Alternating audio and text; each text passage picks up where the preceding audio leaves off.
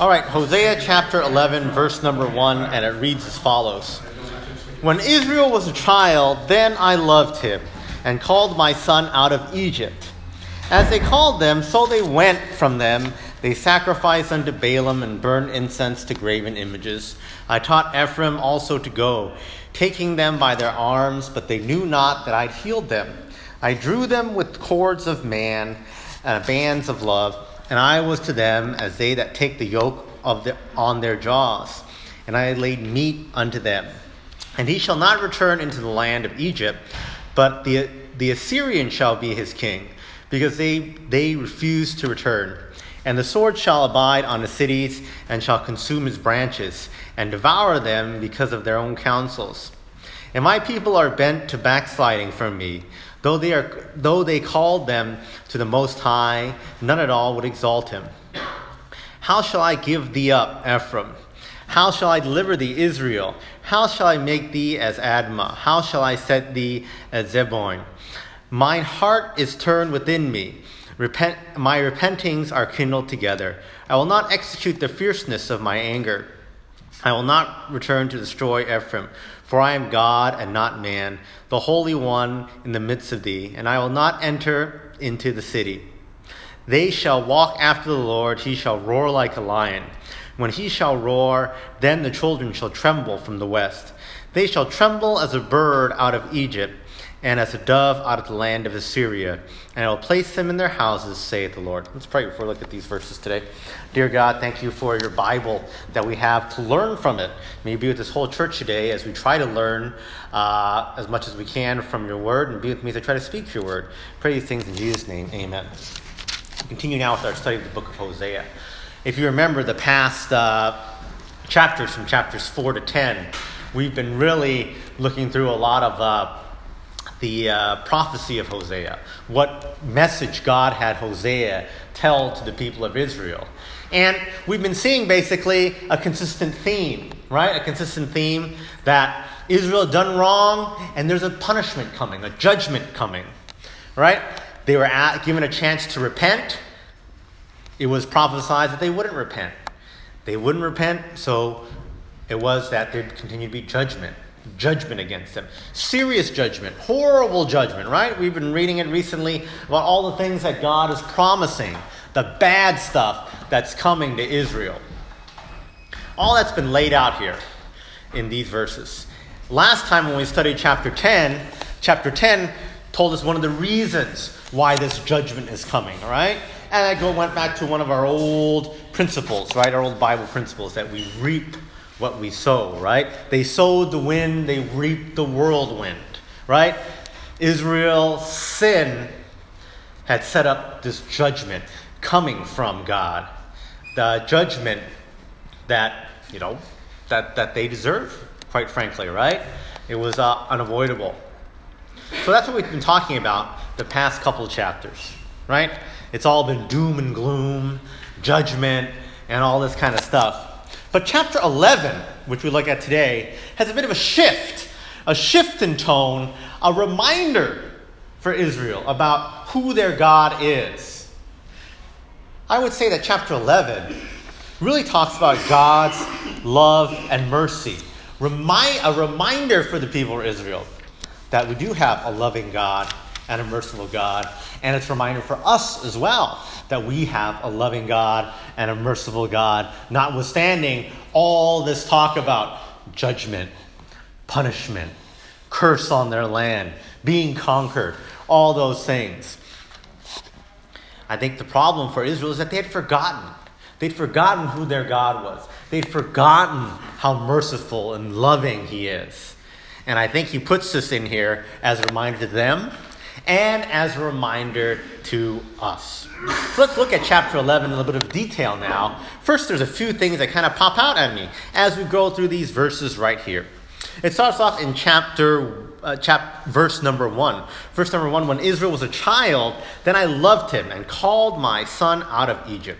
So in this verse here, right here, we have a call back to the past, a reminder to Israel of where you had been Remember, way back when we studied, when you guys have studied the book of Exodus, you remember that children of Israel start off as slaves, right, in Egypt. That was their original state, right? That they were in slavery.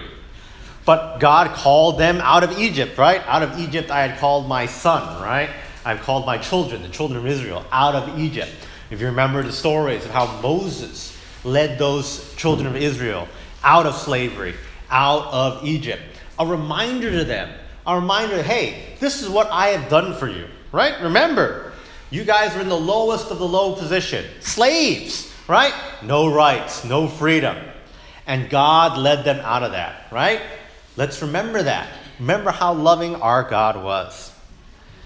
Also, though, also interesting, this verse, and this is a side note about this verse, about how loving God was in the past. This is also prophetic. Right? So it's prophetic. It's also talking about the future. When God uses this verse right here, when he talks about out of uh, I've called my son out of Egypt. Now that phrase might sound familiar to you guys, especially now as we're getting ready for the, the Christmas season. There'll be like choir practices today, right? In the Christmas season, if you guys have a good memory of the Christmas story, these words might sound familiar, right? Look really quickly, we're not going to talk about a lot about today, at Matthew chapter 2. Matthew chapter 2, verse 15. Matthew chapter 2, verse 15. You remember in the story of Matthew, right? The three wise men came to see uh, baby Jesus. And we know that Herod was on the lookout to kill, to kill Jesus, right? And we know that the family, they fled into Egypt as a result, right? To stay away from Herod's judgment, right? And it says in verse 15 of Matthew chapter 2, it says what? And was there, meaning the family, Jesus and his family, was there until the death of Herod, that it might be fulfilled, which was spoken of, the Lord by the prophet, saying, Out of Egypt have I called my son. Which prophet was that? Well, we just read it a second ago. The Hosea, right? So, not only did the country of Israel come out of Egypt to freedom, Jesus came out of Egypt. Jesus, God's own son, right? Out of Egypt, I have called my son. This is also prophetic, right? There's a lot of good stuff in these minor prophets. You know, people say, like, oh, there's nothing good there, you know, it's so obscure. No, this is talking about Jesus, the prophecies of Jesus. Very important for our knowledge as Christians, right? And even this time, that this verse right here talks about the historical son being called out of Egypt and the future son being called out of Egypt. The historical freedom from slavery out of Egypt, and in the future, freedom from what? What did Jesus give us freedom from? Freedom from sin, right? We were slaves to sin. But because God called Jesus out of Egypt, Jesus was there for us to take the place of our sins, to give us freedom from sin. We were not slaves to sin anymore because out of Egypt have I called my son. But even though God reminded them of this, uh, of this great thing that He did for them and this great thing that He's going to do for them, what happened? What happened? Verse 2, it says they still did stuff like sacrifice unto Baalim. They burn incense to graven images, right? And we've talked about all the sin of Israel. We won't go into detail this time, but we know that they did not do right, even though God had blessed them in the past, right? But what does he say here?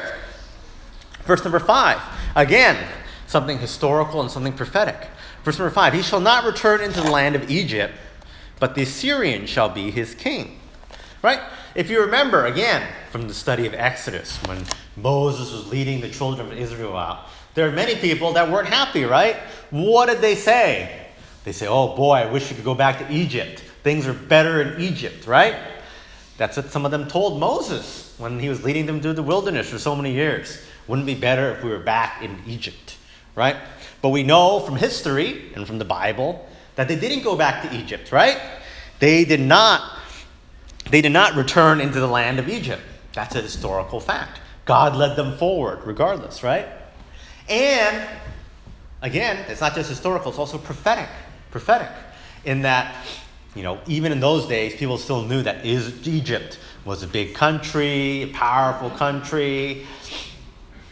But the children of Israel were never conquered back by Egypt, right? Egypt didn't invade them or whatever, right? That they did not return to the land of Egypt. What happened instead? the Assyrian shall be his king. And then we know from history that's what happened. It was the Assyrians that conquered that whole area. Once again, we see fulfilled prophecy in the Bible. We know the Bible is true because God said something, predicted something, and it came to pass. 100% accuracy in the Bible when it comes to prophecy. And again, we see yet another example. There's so many examples that we could never spend time just uh, listing it off in one message or whatever, right? But I point out here again that he said the Assyrians were coming, and we know from history it was many years down the line, but that was true. The Assyrians took over that area, right?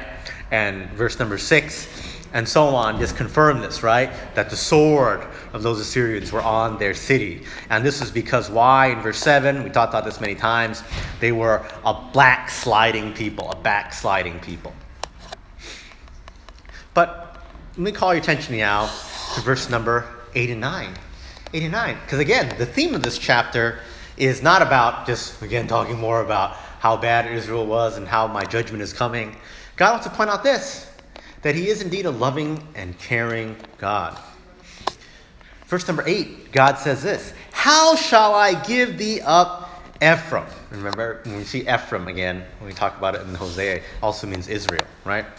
How shall I give these up? How shall I deliver thee, Israel? We see God here struggling, asking himself these rhetorical questions. How can I give you up? This reminds me of what I feel sometimes as a parent right? When I have frustration at my own children, right? Because this happens a lot. And those of you guys are parents, you know this, right? Sometimes your kids do something that's really bad, right?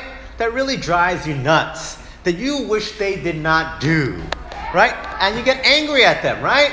How do you feel when you get angry at your kids, right? Sometimes I feel so angry, I say stuff like this. And maybe because we're Chinese, right? Is the way we say it. We say, like, we wish that you are not part of my family, right? You're so bad. I don't want to recognize you as my son or my daughter. You know, I wish you just get out of my house, this and that, right? Maybe some of your parents have said that to you in the past, right? And I've certainly said stuff like that to my son and my daughter when they're really bad out of anger, right? You say, get out so bad, right? Kick you out, whatever, stuff like that. But we know in the heart of hearts, and I know in my heart of hearts, even though I might say that and get so angry at whatever bad thing these kids have done, the reality is, I am not actually going to literally open the door and kick out Samantha and Andrew and lock the door and say, see you never, right? Bye bye. You're really not my kid anymore, right? Yeah, no no one does that. You sure remember your parents when they got angry at you and they said all this stuff about how horrible you were. They never once ever just said, oh, I'm going to drop you off at the fire station or the police station and go, uh, go have fun now with your new life, right? No, people don't do that. Parents do that. Why that? Why is that? Because at our very heart of hearts, we still love our kids, right? No matter what they do, right? All the bad stuff that they do, whatever they broke in the house, whatever thing they disobeyed, whatever bad thing they said, in the end, we still love them. They are still our kids, our children. And it's frustrating sometimes. We sound like God, right? God says, How shall I give thee up, Ephraim, right? Sounds like me. Oh, how can I just how can I just abandon you, my kids, right? No, you can't do that, right? But you still feel so frustrated, right? That's how God felt about it, the children of Israel, his children, right? His own chosen people, that they were so frustrating to him. But what did he say? He says in verse 9, because they are his children, I will not execute the fierceness of my anger. I will not return to destroy Ephraim, for I am God the Holy One in the midst of thee. Right? God's holy. God loves his children. He told them, you know what? I'm not going to totally 100% destroy you and leave you, you know, whatever, you know, done forever. Now we know, of course, we've been studying this whole book, that certainly there'll be judgment, right? And certainly to be punishment, right? Just in the same way any parent would punish a child for doing bad. But there's a promise here, too, that they will not be totally destroyed, they will not be left alone, they'll not be abandoned. Right? What's more than that, what does God promise in verse number 10 and 11? In verse number 10 and 11, he promises this about Israel. They shall walk There will become a time where they shall walk after the Lord, shall roar like a lion. This is prophetic now. This is talking about the future. And this actually goes into something that, you know, we won't go into detail today because it's something that uh, Nathan is talking about, right? When he talks about the book of Revelation, right? We know that in the future, the time will come when Israel will roar like a lion, right? When the children of Israel will come back and recognize their God, right? That's coming up in the future. And details of that, like I said, there's even more prophecy about that that folds right in to the book of Revelation. Again, God's book is perfect, folds in together so well. That's what is coming in the future.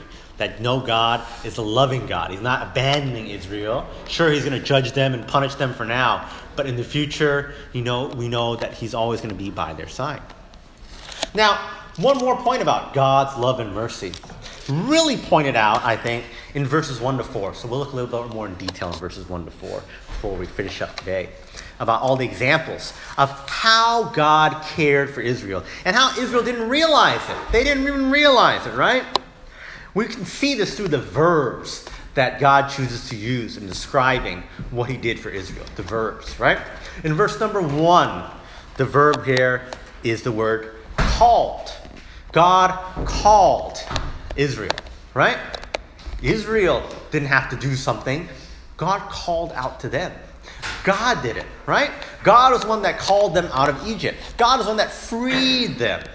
You know, it's the same way for us too. This, this message is applicable to us too. That we ought to remember how God loves us and what God did for us. That sometimes we forget, that sometimes we take for granted that God called us, right?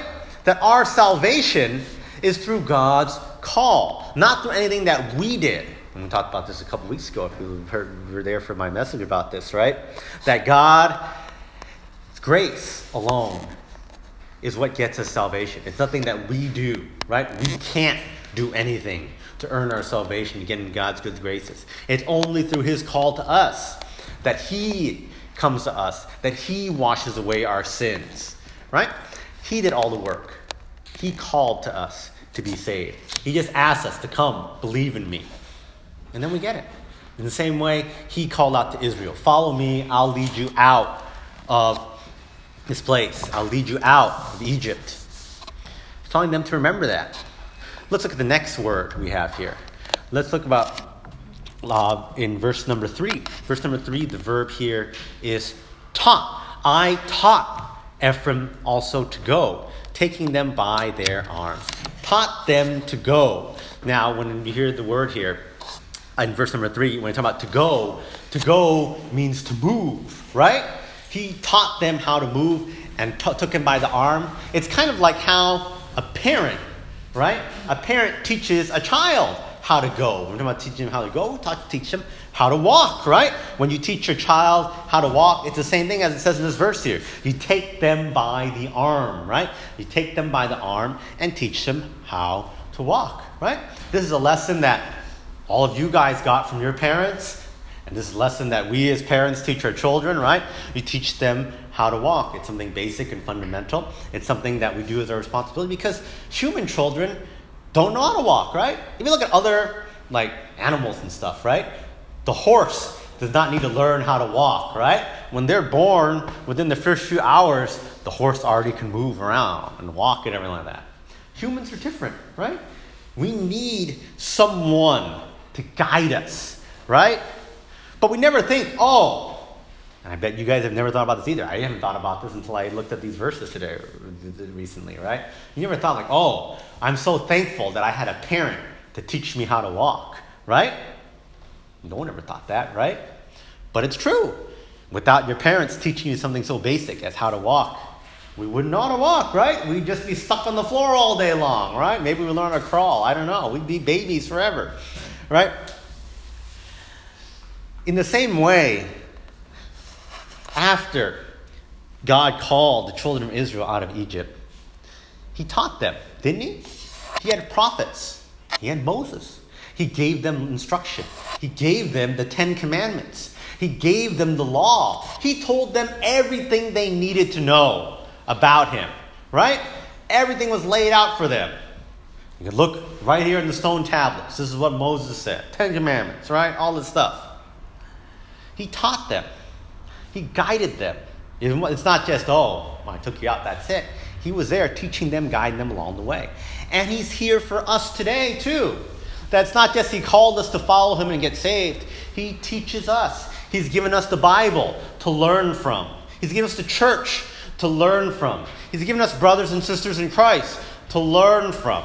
He teaches us his ways. He's a caring God, a loving God that wants us to follow his ways. He teaches. Point number three, verb number three, also in verse number three. He healed them. Healed, right?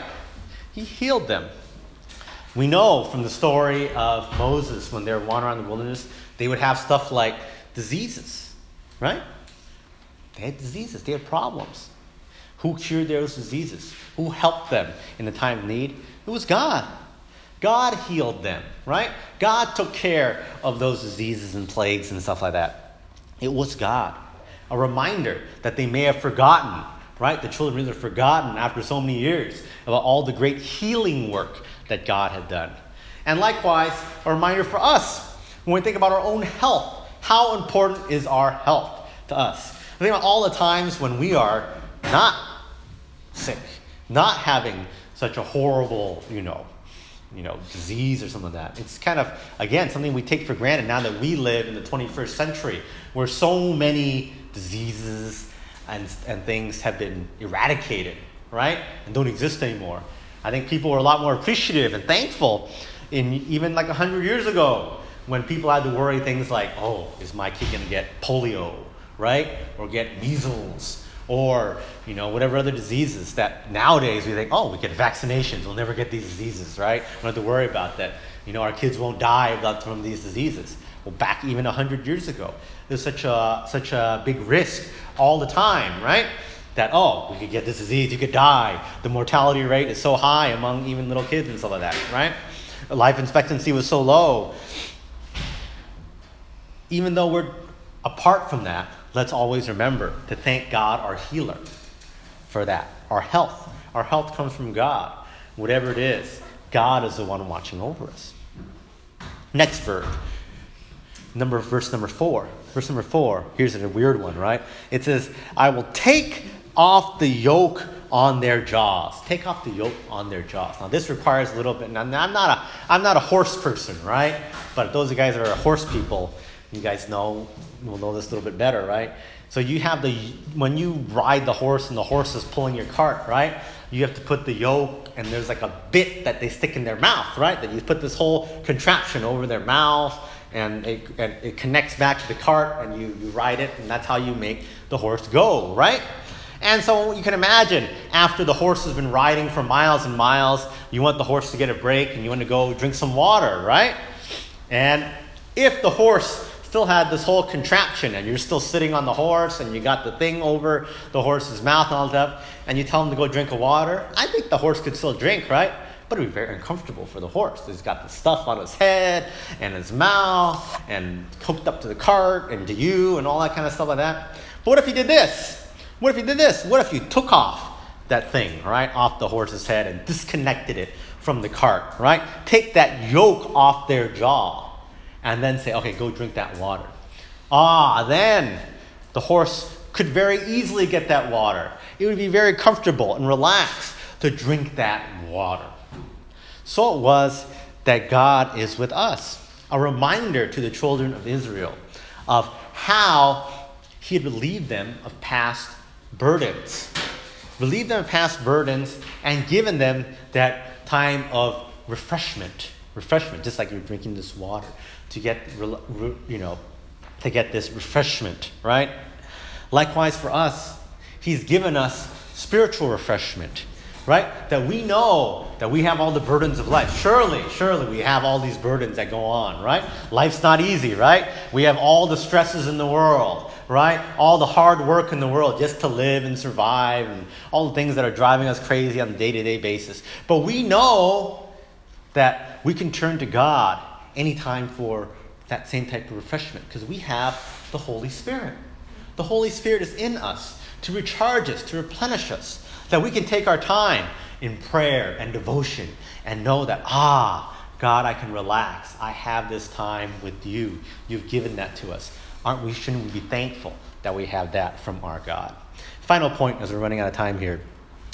Uh, the final ver- verb here is I laid meat unto them. I laid meat unto them. A reminder to Israel that he fed them, right? How did God feed them? Quite literally, giving them manna from heaven, right? Had they forgotten that? Had they forgotten how great God was, that He provided for all of Israel's need, even to the point of giving them miraculous food on a day to day basis? Yeah, they had forgotten that, right? God fulfilled their every need. Yet, they didn't remember. They turned away from Him. They turned to idols and they turned to graven images and all these things. Likewise, today, sometimes we forget all the things that God provided for us in our earthly needs. Let's be honest here. I know most of you guys, I know everyone here. I don't think anyone here is starving. I don't think anyone here is homeless. And if you are, let me know. We'll help you out, right? We're brothers and sisters. Sure, we'll help you out if you're homeless or you're starving or whatever. But my understanding is everyone here, you have a roof over your head, you got food to eat, you've got no worries. God has provided for you, God's blessed you. But how often do we thank God for that? How often do we remember God for that? Not often. You see, that's where they went wrong. They forgot God's love and mercy, Israel. They forgot it. They took it all for granted. They didn't remember all this stuff like, oh, he saved me years ago coming out of Egypt. He saved, he taught me so many years ago out of Egypt. He provided us food when we were coming out of Egypt. He provided us healing when we were coming out of Egypt. He provided us all this stuff. They forgot it. They went the wrong way. Do we forget it? Do we remember? God saved us. God gave us instruction on how to live. God gives us good health. God gives us food. God gives us spiritual refreshment. He gives us all these things that we forget about. I forget about all the time. I don't pray every day, God, I'm so thankful that I have a roof over my head. God, I'm thankful every day that I'm not sick today. We got to remember that. When we remember that, we don't go into the wrong path that led to all this uh, judgment and backsliding and idolatry and all these things. We remember our God, our great God. I think that's what we have here in verse number, chapter number 11. We're out of time now. The bell rang, so let's power forward in prayer, and we'll talk more about Israel next time, and Judah next time, too. Dear God, thank you for chapter 11 in the book of Hosea here, teaching us an important lesson about how much you love us. You loved Israel, you're merciful toward them. You love us, you're merciful toward us. Help us to remember that always. And hopefully, by remembering that, we don't fall in that same mistake that Israel did. That we remember you and that we are inspired to do right by you. Thank you for this lesson, Lord. And pray all these things in Jesus' name. Amen.